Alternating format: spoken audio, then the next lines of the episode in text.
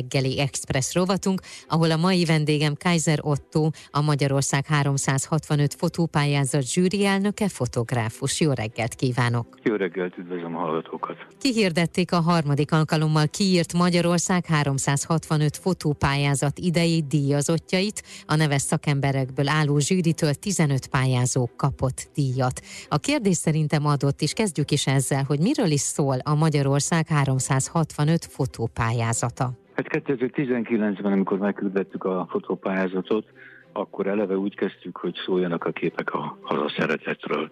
Tehát arra voltunk kíváncsiak, és ezt gyakorlatilag azóta is mindig így hirdetjük meg, arra voltunk kíváncsiak, hogy mire büszkék Magyarországon az emberek, mire büszkék a természeti értékeket illetően, a történelmi vagy az építészeti értékeket, illetve és mire büszkék a közösségeikben.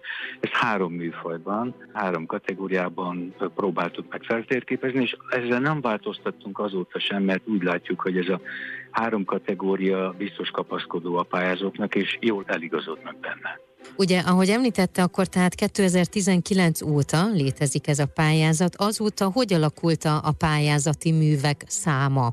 Első évben, ha konkrét számokat akarunk hallani, akkor az 21 ezer volt, a másodikban 28 ezer volt a beérkezett pályaművek száma, az idén pedig közel 37 ezer, de én ennél sokkal fontosabbnak tartom azt, hogy miután én vagyok az előválogató is a zsűriben, tehát a teljes 76 ezer mennyiséget átnéztem darabonként, azt látom, hogy évről évre egy nagy minőségi ugrásnak vagyunk a tanúi.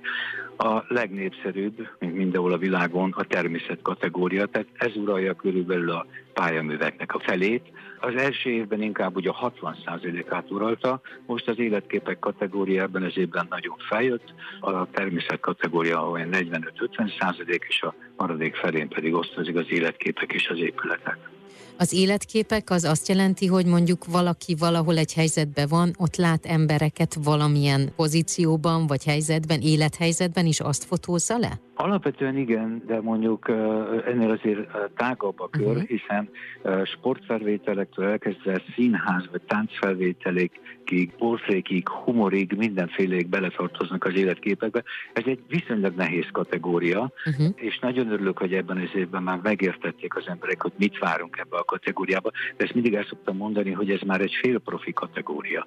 Uh-huh. Tehát ugye életképet rögzíteni az azt jelenti, hogy egy olyan alkalommal kell élnie valakinek, ami nem mindig adódik. Tehát mondjuk a természetfotós az kimegy a kedvenc terepére, és igaz, hogy hatalmas áldozatok árán, hiszen vannak fotósaink, akik éjszakánként googolnak az erdőben azért, hogy képeket rögzítsenek, vagy a makrofotósok, akik órákon keresztül várnak bizonyos mozzanatokra, de nekik ez adott, az életképek kategória pedig egy teljesen másik habitust igényel, ott bizonyos eseményeken kell jelen lenni, annyira jelen lenni, hogy az a 1-250 vagy 500 másodperc az, az sikerüljön.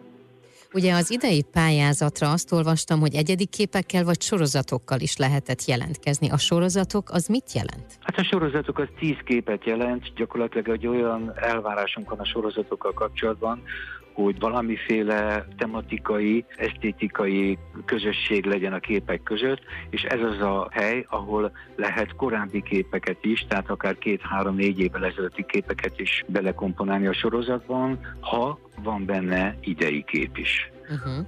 Egyébként nem teszünk különbséget az egyedi és a sorozatképek között. Ha ezt elkezdenénk külön válogatni, akkor rögtön adódik a kérdés, hogy miért nincsen külön drón kategória, és akkor adódik a kérdés, hogy miért nincsen mondjuk a drón kategórián belül egyedi és sorozat.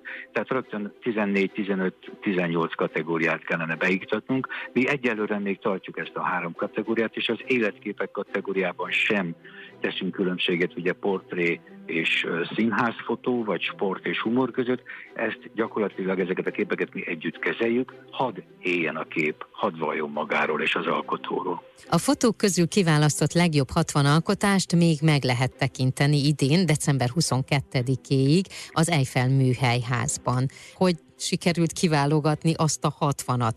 December 22-ig láthatóak az Eiffel házban az idei képből kiválogatott kiállítási képek. Az Eiffel háza díjátadónak volt a helyszíne, és szerettük volna, hogyha a közönség látja a képeket rögtön, a díjazottakat is, és még plusz körülbelül 45 darab képet. Hogy hogyan sikerült kiválogatni, az gyakorlatilag a ilyen szinten már, amikor megvannak a díjazott képek, mm. akkor a mellé kapcsolódó további képek azok igazából, hogy úgy mondjam, önrendelkezőek. Tehát úgy, úgy megkívánja a díjazott anyag, hogy mi az, amit még a pályaművekből be akarunk mutatni. Inkább az a nagy kérdés, hogy hogy sikerült 37 ezerből kiválasztani összesen 12 darab díjat. Igen. Mert ugye a másik három díjat a közönség választotta, a zsűri csak 12 darab díjat választott ki. Hát az, az egy nagy boxmeccs volt persze, mint minden évben. És ebben a hónapban, pontosabban most szombaton ugye elindul a válogatott fotókat tartalmazó kiállítás is a Pesti belvárosi Dunaparton. Erről mit tudhatunk? Így van, ez az év, ez egy nagyon-nagyon hálás év nekünk a pályázat szempontjából, hiszen eddig csak mondogattuk azt, hogy milyen szép anyag jött össze a pályázatban, sok tízezer szép kép, és aztán megmutattunk belőlük mondjuk 12 darab nyertes fotót, úgyhogy csak interneten tudtunk valamit megvillantani magunkról. Ez az év az első, amikor igazából egy nagyobb mennyiségű képet, tehát 2019-2020-as évből, ugye az elmaradt kiállításokat összeválogattuk, és 146 alkotónak 200 képét mutatjuk be a Vigadó és a, a Marcius 15 tér között.